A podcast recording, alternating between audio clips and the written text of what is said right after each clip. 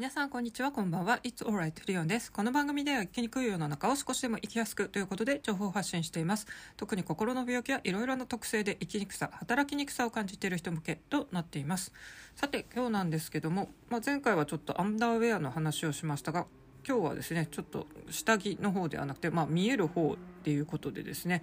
と皆さん鏡を見ていますか？特に全身が映る鏡という話をしたいと思います。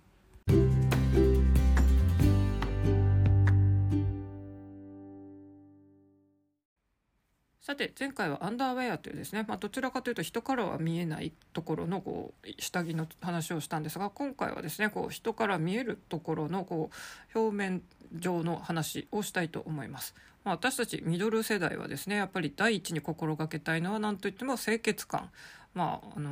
本当に白髪をはじめですね。肌もこうたるんできたりとか顔色もくすんできたりとかですね。どうしてもこう清潔感を心がけないとですねあの他人から見られた時にちょっと不快感を与えてしまうことにもなるのでですねやっぱりきちんと自分の状態っていうのは確認した方がいいと思いますが、まあ、その時にやっぱりですね全身が映るような大きい鏡できちんと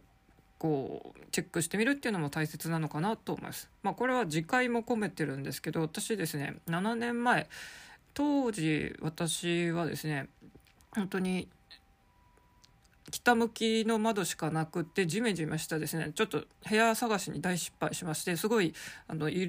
いて落ち着かないようなですね本当に失敗した部屋に過ごしてて結構なんかやっぱり相性とか風水とかもいろいろあるのかもしれないんですが私はなんかここにいたら絶対良くないっていうのをなんか感じててですねまあ過ごしてた時期があるんですがちょっとその時は経済的に余裕がなくてですね、まあ、引っ越しどころか家の中のものを買い揃えるのもなかなか難しくてですね私の部屋にはでっかい全身が映る鏡っていうのがなかったんですよね。まあ、普通の顔メイクとかする時のこう顔が映る鏡ぐらいしかなかったんですよ。なんでそんなにですね全身の自分の姿っていうのをチェックするっていう機会が、まあ、正直あんまない状態で、えー、と働いてたんですけども私その時ですね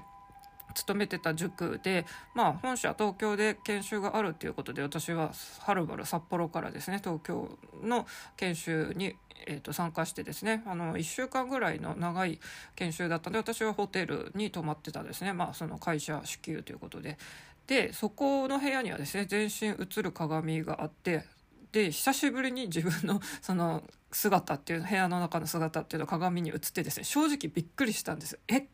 自分ってこんな姿なのって いやどんぐらい見てないのよって感じなんですけどちょっと本当に当時私はですねもう激貧困状況でですねなんか全然余裕もなくて本当にそのホテルの全身鏡を見て自分のちょっと全身の映った姿ちょっとびっくりしたんですよね。でやっぱりきちんとチェックしないとなんか良くないなと思って、まあ、マナー的にも含めてですねそれでそこから帰っててあとはですね私はその会社はその後退職して次ですねあの割とすぐに失業保険受給してすぐに正社員のまた仕事が決まったんで再就職手当っていうのをこう受給できたんですよねで結構まとまったあの2 3 0万入るんですよこれって。で、えー、っとそのお金で私はとにかくもう住んでる部屋がですねもう絶対これで運気も下がるし、まあ、とにかく北向きの窓で本当にジメジメしてですね結露とかも起きまくってたんで良くないっていうことで、えー、っと引っ越すことにしました。まあ、私は本当にその時は札幌の中で憧れた地区結構友達にもですねなんか「家賃高いんじゃないの?」とか「なんか生活費高くなるんじゃないの?」とか言われましたが私はもうとにかく住んでみたいと思ってた地区で割と素敵な部屋を見つけることができてと華々しく引っ越しましたその時にですねその全身が映るような鏡っていうのも購入してですねえっ、とどっちかな古い家で買ったのかあの新しい部屋で買ったのかちょっと忘れちゃいましたがとりあえずかなりこう縦もですけど横幅もでっかいですね鏡を買ってそうやって全身チェックを部屋にいる時にできる状況にしました。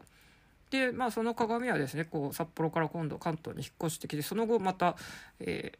3個目の部屋に今いるんで、まあ、その都度運んでますが結構本当にでっかいんですよね。で私の今のワンルームの部屋ってですね 一番狭くて割と窓ばっかりなんでですねその鏡を置く場所がなくて今はですね私がこう普段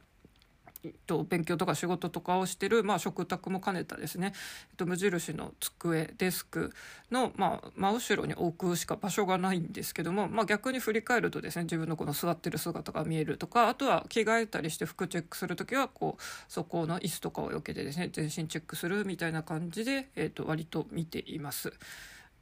なんですけどそうやって見ているつもりでもですねこの前あの部屋のインテリア照明を取り付けたって話もしたんですけども、えー、それでですねまあその照明が素敵だったんで照明と一緒にこう自撮りをですねしてみたんですよ。で私普段は全然自撮りとかしないんですよね。でその撮った写真を見たらですね その日メイクもしてたんですけどもなんとまああの目の下のクマというかこうなんかしなんでしょうね。暗くなってる影がすごいいいのとあと茶色のアイシャドウをその日はちょっとしてたんですけどなんかアイシャドウをしたことでですねそのアイラインとかも入れてなんか目元パッチリしてるようにこう普段あの私ワンルームのユニットバスなんでそこで化粧してる時の鏡では見えてたんですけどこういざ写真に写ってる姿を見るとですねあのそのアイシャドウちょっと茶色い濃い色をですねあの広めに入れてたらですねそこの目の上もなんかくすんでる茶色で目の下クマでくすんでてですね なんかすごいもう超絶老けて見えてたんですよ。で私はちょっと普段のメイクでかつアイシャドウで普段アイシャドウしない日も多いんでですねなんか気合を入れたおしゃれなのにかえってなんか老けて見えてるっていうのにすっごいショックを受けたんですよね。なんで鏡も大切ですけどもう鏡だけでも分かんなくてですねあの写真に撮られたら分かるっていうのもあるんでですね。そういうたまには自撮りあのそういう顔もそうですしあとは全身もし撮れるな全身の、えっと、やつも撮った方がいいですね。私ピアノサークルに札幌行った時に入ってたんですけどここでですね割とこうみんなであの写真を撮り合ったりして、まあ、それをこうサークルのみんなのホームページ的なのとかにアップしたりもしてたんですけど私結構ですねあの仲いい友達とめちゃくちゃ写真撮り合っててお互いの写真すごいその時持ってるんですけどそれもやっぱりショックでしたね、まあ、やっぱり自分が思ってる以上にですねわもう私はもうふくよかになってしまったんで本当にその写真の画像を見たらたるじゃんこれっていう感じですよね。まあ、多分私の今の体型っていうのはですねあのこうふくやかタイプの3つの部類りんごとか洋梨とかバナナとかあるんですけど、まあ、まさに多分洋梨タイプとかなんですけども本当にですねもうお腹の周りに肉がついてズドンって感じでうわこんなに太って見えるんだっていう、まあ、ショックはすっごい大きいんで正直そんなの見ない方がいいかもしれないんですけどただ他人にはこう見えてるんだっていう客観性があったのは、まあ、確かなんでですねあのやっぱり自分の姿って普段見えないですよね。あの結局見てるのは他人なんでその他人にですねどう映ってるかっていうのでまあ本当に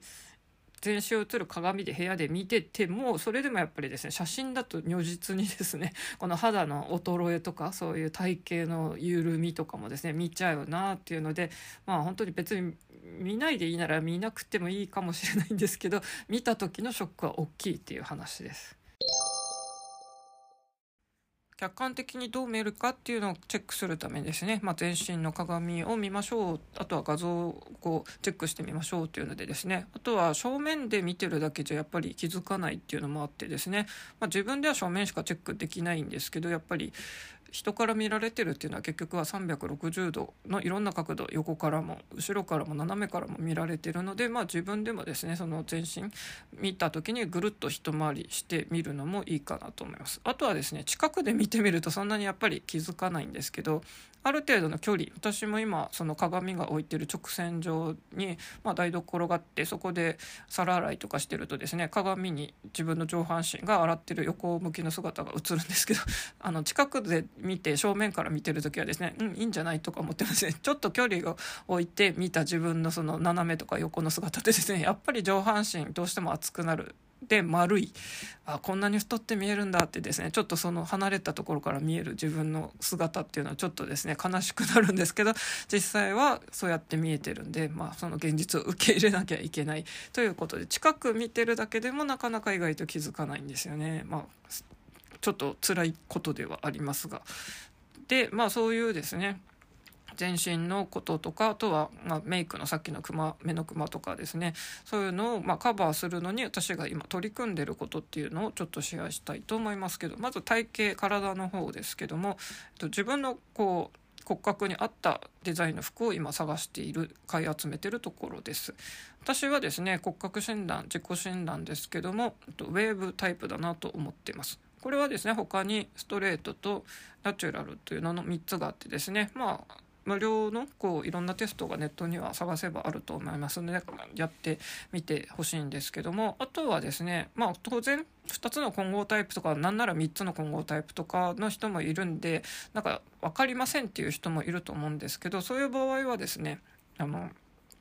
スタイリストさんがこの骨格診断についてのファッションコーデとかって本を1冊書いてる人がいっぱいいるので本屋でですね好きなそれを見比べて買ってきてそれだとですねあの骨格診断の結果このタイプの人はこういうファッションが似合うこういう素材が似合うこういう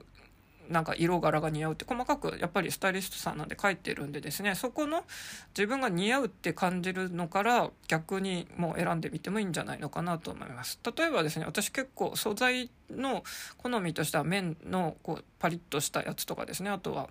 朝のこうざっくりした感じっていうのが、まあ、このホットフラッシュ関係もあったり汗のそういうのでですねこう吸水性とか考えると綿とか朝とかの天然素材が好きなんですけどもウェーブの人が似合う素材っていうとですねそういうパリッとかシャキッとかよりはもっとですねフェミニンな柔らかい曲線のムードでポリエステルとかレーヨンとかで、まあ、見た目こう白くてツルツルして光って見えるようなそういう感じの方が似合うってなってて実際私もやっぱりそういうのをですね肌に当てると一番こう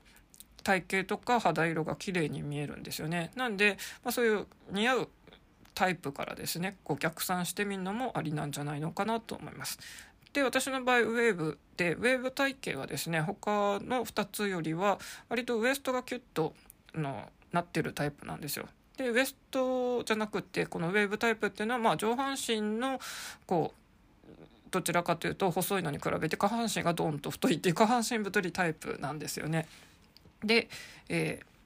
ー、このちょっとくびれてるのを生かして私はウエストマークこうキュッとくびれを生かせるとシャツブラウスっていうのを今集めています。今まではですねユニクロのこう売ってるシャツってほとんどがストレートのデザインなんですよね。腕のところもストレートでなってますしあとは体のところもキュッとそのままヒュンとなんかすごいストレートなラインで正直私はですねまあいっぱいユニクロの服着てきましたけどやっぱり自分の体型をどうもカバーできないな太って見えるなっていうのがあったんですよ。あのこういうストレートの形のシャツっていうのをですね例えばのパンツ履く時にですねインしないでアウト出したまま着るとですねどうしてもやっぱりお腹だけがあのボコンって出てるんで目立っちゃうんですよ。かといってインするとですねもともとその出てるお腹がより見えちゃうんでなんかうまくアウトしながらだらしなく見えつつかつ痩せて見えるっていうのをまあいろいろ考えてたらですね私の場合はペプラムとかウエストマークまあもともとちょっと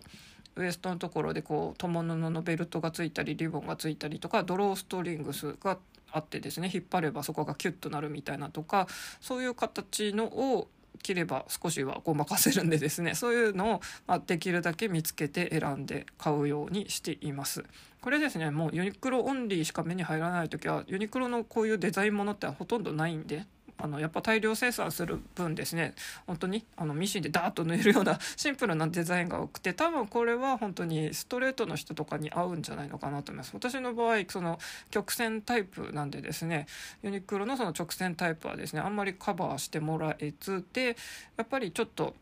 セレクトショップとか、まあ、デパートで売ってるようなですね、まあ、ユニクロからするともう私からしてもかなりもともと高いお値段の、まあ、そういうシャツブラウスですけどまあ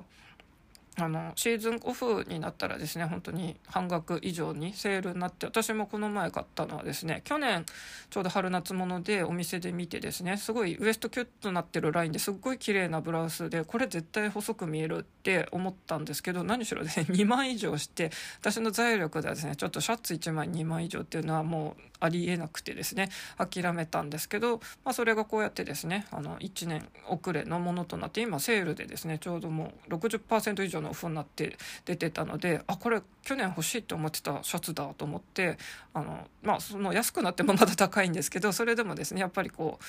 そういうデザインとかのお金もやっぱりあると思うんでですね思い切って1枚まず買ってみたんですよネットで。そしたらですねもう着てみたらまさに私が思い描いてたようにウエストがちょうどですねあのこうキューッと細くなってでまたペプラムで少し開くみたいなですね。もうこれはもう確実に細く見えると思ってですね。当たりと思って色違いもう一個サイズがあったんで、えっと、色違いで揃えました。正直ですねこれサイズ在庫がまだあればですねあのもう少し買ってもいいぐらいなんですけども残念ながらこれはですねその白ともう一個色違いのやつがですねもうそれぞれラスト1個だったんでまあなんとか買い占めたみたいな感じですね。もう本当に制服化するならこの形ありだなと思うんですけどまあそういう感じでちょっとですねあのもともとは本当に2万とかするようなシャツブラウスも、まあ、うまく買えばですね、まあ、半額とかもっと安くもなったりしてるのを狙って私はもう自分の体型がこうすっきり見えるのを狙って今集めてる最中です。本当に今までですとこのインにしたらまあ当然ですねお腹ボコってパンツの時だとそう見えちゃいますしあとは逆にですねじゃあ外に出すというとですね結構こうだらしなく見えたりして会社とかだと不定期説っていうようなのもあったりしてですね何とかこう出したままカバーできるっていうのはすごい本当に探し求めててまああのなんとか探して集めていますね。次顔メイクなんですけども、えー、ちょうどこの前ですね、えっと、今使ってる2本のコンシーラーのうちのリキッドタイプ、えー、私が1本使ってたとかですね。ザ・セムというあの韓国コスメなんですけどこれ本当にコンシーラーではですねお手軽価格っていうのもあって、えー、大抵いろんなコスメサイトで1位人気1位ってなっててですね。私もまああのコスメ買う時にすごい人気っていうのであとは本当に1,000円しないやつなんでですねお手軽価格なのもあって、えー、と買ってみました。でそれとあとはスティックタイプと2本使ってたんですけどこのザ・セムっていうのがなくなったんで、えーと、でお店で買いたかったんですけどなんかコンシーラーコーナーが見つからなくてアマゾン見たらめちゃくちゃ種類があったんでですね。で今までと同じ色とですねあとはまあ、あまりにもこの前写真に写った自分の目のクマがすごすぎたんでですねクマ隠しにいいと言われる普段使ってるのよりもかなりですねオレンジ色のですね、まあ、アプリコット系の、まあ、クマにいいっていうのとですねあともう一つ私はコスメにハマってた時期にも特にですねこうハイライトがすごい好きだったんですよ。ハイライトっていうと本当にですねこう光顔の凹凸の鼻筋とかですねあとは目のえっと、周りをくくるっと C ラインを入れるとかですねあと目の下とかこう光を入れることでこう顔にですね凹凸ができたりしてこうちょっと立体的に見えるあとはまあツヤ肌で、まあ、そこが白く光ってこう綺麗に見えるっていうのでハイライト好きなんですけどもこのハイライトの効果がある白いプライマーっていうのと3本今回買ってみました。で、えーそれぞれですねそのクマにはそのアプリコット系を塗ってみて、まあ、ちょっとシミっぽくなってるところは普段使ってたやつ肌と割と同じ色のを使ってあとはハイライト的にですねちょっとこのプライマーっていうのをのせてみる。でこうなんか色違いでコンシーラーとかですね。あとスティックタイプのファンデーションですっごい濃い茶色とかのもあったりするんですけどそれっていうのはですねよく外国人のモデルさんが顔に載せている動画とか画像とかたまに出てくるんですけどあれはもうイメージですね「進撃の巨人」のベルトルト巨人のようにですね。本当にあの顔の輪郭のところはシェーディングの役目をするその濃いブラウン系の、えー、スティックファンデーションを塗ってですね。あとはその顔筋目の下は当然こうどうしても暗くなりがちなんでコンシーラータイプのでまあ一旦こう色味をですね整えてあと明るく見せるっていうので、まあ、普通の肌色プラスこうハイライトを入れるみたいなですね。こうなんか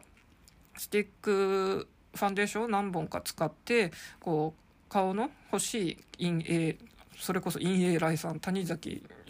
純一郎じゃないですけど そういう感じでこう凸凹凹凸をつけて顔を立体的に見せることでこうよりいい感じに見せるっていうのですね。コンシーラーでもできるかなっていうので、まあ、まだ3本だとちょっと多分足りなくてですね。その影になる部分とかもあった方がいいんでしょうけどまあ今輪郭はマスクで隠れるのもあるんでとりあえずは気になるのは目の下のクマとかシミとかですね。あとはそのまあ一部隠れますけど鼻筋とか目の周りとかですねあのハイライトでこう明るくするとよく見えるかなというのでちょっと今回3本使いにチャレンジしてみますまあこれはまたやってみてですね後日談とかも報告したいと思いますけどまあいろいろな努力が 必要となってきますよね。まああの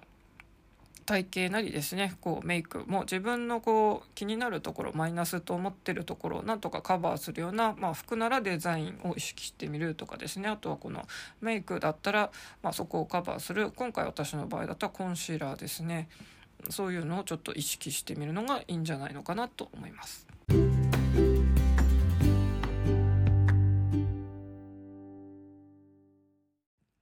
というわけで今日は全身鏡でチェックしてますか？ということでですねまあミドルエイジになるとやっぱり体型も顔の肉とかもたるんでいきますのでそういうのをチェックするであとはですねまあ年齢でそういう衰えを感じて結構ショックも受けるんですけども、まあ、体型をきれいに見せるとかですねあとは顔のこのいかにこう若々しく見えるかっていうのでちょっとメイクの話などもしてみました。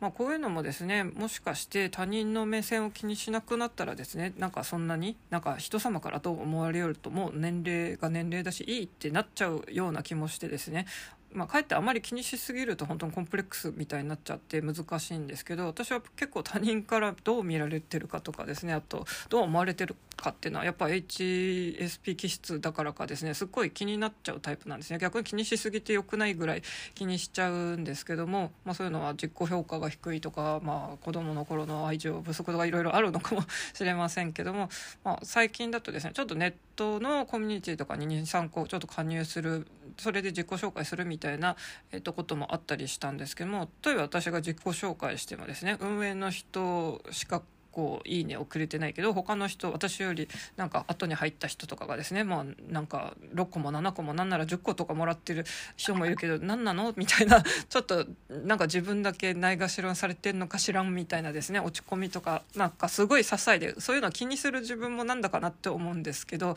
なんかそういうの気にしちゃうタイプなんですよね。なので私はそういうのが気になるタイプなんであえて SNS の通知はですね私は通知なし来ないように切ってます。まあ、これですね多分こういう私みたいに他人のそういうリアクション気になる人が通知オンにしてたらもう絶対 SNS 中毒になると思いますよ。で私はそこが、まあ、自分でなっちゃったらやばいっていうのを知ってるので私は本当にですね本当 LINE はまあちょっと用事あったりもするんでですね親しい人のはオンにしてますけども基本もう広告とかも全部切るようにしてますしと一応ですねインスタとかこう最近ちょっとツイッターを、まあ、放置してたアカウントをちょっと利用してみようかなってやったりしてますけどもそういう SNS 系で通知が来るタイプはですね私は全部切ってます。これ本当に結構あの心の平静を保つにはいいと思います。よく SNS 疲れとかみんなあると思います。がこの「いいね」が届いたとかですね。こうあの人は私には「いいね」しないのにあっちの人にはしたとかですね。その「いいね」の数を競うとか、まあ、フォロワーの数競うとか気にしだしたら本当に SNS ってですね。もうなんか自己否定の沼になりそうな気がするんで私はその沼にはまりそうなんで自衛としてもともとあんまり SNS を活用しないで放置そうやってしてましたがあの見るようになってからも一応通知とかですね本当に切ってます。これ結構あの HSP 気質な人にとってはおすすめかもしれません。で気になるかもしれませんが私とにかくですねスマホの上の方のあの通知欄にいっぱい通知なんか溜まってる人いっぱいいますよね。私あれも耐えきれなんですよ。私はとにかく綺麗にそこはしてたいんでですね逆にメールとかの通知が来たらですねもうすぐにあのチェックしてゴミ箱入れるなりしてなんかそういう通知をためないスマホの状況に保ちたいみたいなのがあるんですよ。なんであの通知オンにしてたらもうひたすらあれ消しても消しても来るじゃないですか。なんでそれもあってですねこう見栄えとかそういう整理整頓的にもなんか通知はほとんど切ってますね、まあ、なんなら私電話も嫌なんでですね。電話もずっと基本はあの電話の音鳴らないようにしてで、まあ、正直かかってきても気づかないでこっちから折り返すというそんなこともしてますがそれぐらい私はなんか音とかそういう通知とか惑わされたくないんですよね。まあ、それは置いといてですね、まあ、こういう人目を気にするとかいうのも、まあ、いい悪いありますがあとですねさっきえー、私は今回一番人気と言われてるですねザ・セムというコンシーラーの話もしてますがちょっとかつて、えっと、コスメにはまってたもののですね憧れのこのコスメっていうことでコンシーラーですと私はもし次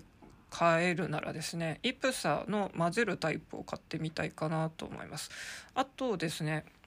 えっと、私基本ドメスティックブランド国内のブランドが好きなんですよ。やっぱり日本製っていうのの安心感とあとですね外国のコスメってちょっと匂いがきついじゃないですか。で結構ですね鼻とかにも匂いが入るとうってなるので日本は無味無臭のがほとんどなんでですね。結構そこが気に入っているんですがまああのちょっとあまりにもクマが気になったんで私はですね筆タイプのあのカスつって本当に流行りに流行ってたですねイヴ・サンローランの筆のスティックタイプの確かラディアントなんとかでしたっけ？あれを昔は買いませんでしたけどさすがにこれはもう年齢対策にお金出しても買うのもありかなってちょっとチェックしましたね。あとですねハイライトで、えーと本当にまあ、ぶっちゃけただのお粉なのにみたいな あのあれもありますが本当に高いのだとですねすっごい高いお粉ハイライトもありますが憧れはもうクレドポーですね。多分これ1万円ぐらいしたんじゃないでしょうか。ただまあこういうすごい高いブランドのやつっていうのはまあパッケージとかも美しいですしあとお粉の質もやっぱりいいと思いますので、えー、とクレドポーとかハイライトだとそうですね。あとはハイライトじゃないですか。お粉で言うと私も買ったことはないですけどあのミラコレとかああいうのはすごい毎年大人気ですよね、まあ、ミラコレとかあと、まあ、マキアージュとかああいう資生堂の粉とかも毎年冬に限定で出ますけどどうなんです？やっぱりいいんでしょうかね。ああと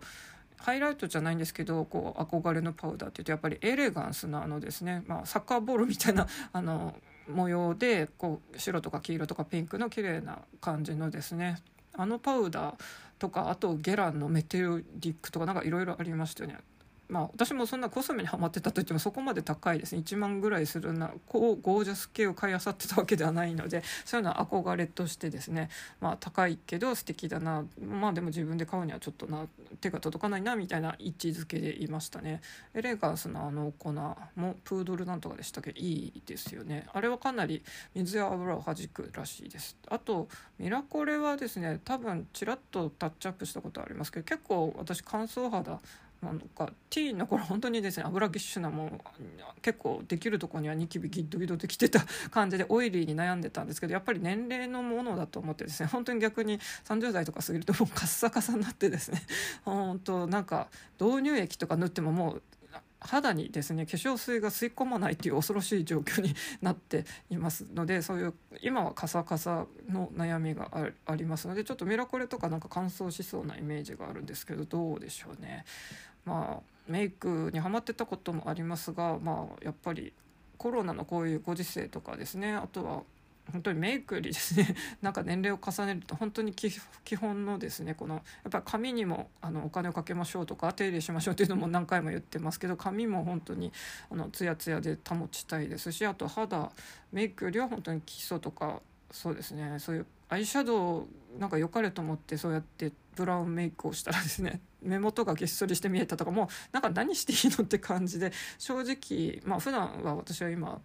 アイメイクはただ眉描くぐらいで普段はアイシャドウしてなくてたまにですねそのブラウンメイクをしてなんかおしゃれした気になってたんですけど実は逆効果だっていうのでですねじゃあ目元も何もしない方がいいんじゃないのっていう、まあ、マスカラも今はしてないですけどね。あと私こうコンタクトで目薬やたらとさしてるんでですねアイラインとかやると本当にそれがこう溶け出してですね本当にパンダメイクみたいになっちゃって目の下にげっそりとその目薬でこう流れ出たですねアイメイクとかが流れ落ちるという恐ろしいこともあるんでですねなんかもうアイメイクあんまりしない方がいいのかなっていうのもありますね。で一時期はまあ目のメイク凝っててですね、まあ、それでもその目元の衰えとともに結構リップメイクにもこだわりたいなと思ってたんですが、まあ、なかなか今度唇の方もですねこの輪郭がぼやけてくるとか年老いるといろいろあってですね昔はただこうリップあのそのまま口紅を塗るとかでいけたかもしれないですけどもうこの年代になるとですね本当にコンシーラーとかで輪郭取ったり隠したり潰したりパウダーとかでとかですね なんかいろいろ下細工をしないと生えないようになってきたなと思います。ただそれでも普段マスクなんであまりあの私も今ルージュとかほんそんなにつけてないですけどたまにこう色の落ちないタイプのですねマットなやつの、まあ、私今メインで使ってるのはですねベージュピンクの結構落ち着いたピンク系とあとはもう一個はですね私結構ブルベであのボルドーっていうかブルーベリーみたいな青みのそういう赤みの強い色も結構好きなんですけどそういうかなりちょっと割とパッと見ると真っ赤なちょっと印象強いんですけどたまにそういうのですねあの、まあ、つけてみるとやっぱりこう華やかに見えてですね、まあ、昔からやっぱりこう女性と口紅っていうのはなんか元気になれるものっていうのがですね、まあ、お年寄り老人ホームとかにおばあさんとかが入居しててそこにですねこうメイクする人があの訪れてたまにですねこう月に1回メイクの日っていうので口紅を塗ってあげるとですねやっぱりみんな笑顔になるっていうのはこれなんか女性って結局永遠の少女なんだなって感じでこう紅を刺すっていうのはなんか本当に平安時代のなんか古典とかに出てきそうですけどやっぱり女性にとってはそれって華やぐことですよね。なので私はリップメイクもなんか楽しみたいんですけど、うん、私はリップもですねツヤツヤの本当にもうグロステカテカぐらいのですねツヤツヤ。とにかく肌もツヤツヤしててあのパウダーとかもですねツヤめききらめきラメタイプが好きですね。パールタイプとかが好きで。で口紅もツヤツヤが好きなとにかくツヤ命みたいなタイプなんですけど今それやるとですねなんか結構。うん、年齢のその肌の質感とともに若い頃とはやっぱり違うんでですね、まあ、だからといって全部マットにすると本当にあの何でしょうあの塗り壁みたいにですね干からびたなんかカピカピみたいになるんで 難しいですねただ昔のような、まあ、グロステラテラとかも流行らなくはなっていますけど適度にですね潤みなツヤツヤっていうのをこうあとはリップラインからはみ出さない感じでなんか楽しめたらいいですよね。まとりあえずコロナ禍で、まあ、化粧そんなに力入れなくても良くなったっていうのはある意味楽でもありますし経済的にもちょっと助かる面もあるんで、まあ、そこはこのマスク生活なりですねこうどっちかっていうとオンラインのこういう Zoom 会議とかが増えてですねそこまでかっちりした服とかメイクじゃなくても過ごせるっていうのがもう本当に定番化するのかどうかですよね。うん、まあできれば本当に、まあ、若々しくっていうのはちょっとあれかもしれませんが、まあ、元気はつらつと、まあ、できればしわしわのその乾燥のない干からび系に見えるよりは、まあ、生き生きとして見えてほしいし、まあ、体型もですねたるんでくるのはもうどうしても年齢的にも女性ホルモンのそういうのの影響もあってしょうがないんですけども少しでも自分の体のいいところを生かしていきたいですね。私ならそのウェーブ体型なんでですねちょっとなんか最近はちょっとさすがにその少しは得意げにしてたウエストのくぼくくぼみえっと、何でしたっけこれ、えっと、ウエストくびれもですねなんかだんだんこの太ってきてるのでなんか減ってきてはいるんですがそれでもですねあのそこをなんとか強調すべくのそのウエストラインがキュッとなってるデザインのシャツとかですねもう久しぶりになんか「おこれ来た来た!」っていうですねまさにあの顔文字の「来た!」って感じなんでですねそういうデザインの服をまあ集めていってまああのいかに着痩せしてみえるかみたいなですね感じをちょっと研究している最中です。皆さんもどんな感じでですねこのおしゃれとかメイクとか身だしなみ清潔感を保つのにしてるでしょうかこんなこと言ってる間にまたですね白髪もまた染めなきゃなっていう本当に年取るとですねこの身の周りの清潔感を保つのはなんとお金がかかることかということですけども、うん、まあそれでも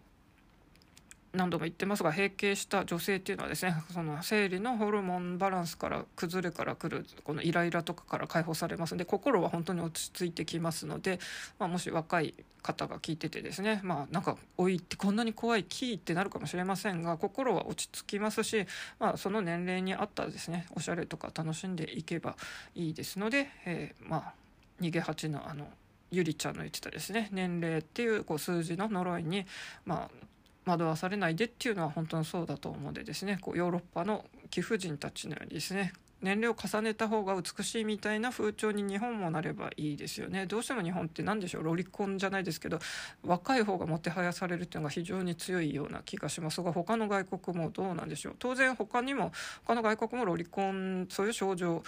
主義者主義者っていうのはね そういう少女を愛するみたいな風潮はあるらしいですけどそれでもヨーロッパのその年上女性がマダムとしてですね尊ばれるみたいなのはもうちょっと日本の男性とかもなんか気をつけてほしいですよね。というまあなんかいろいろ思ったことを語ってみました。大丈夫だよ大丈夫あなたはここにいるだけでいいんだよというわけでそれではまた。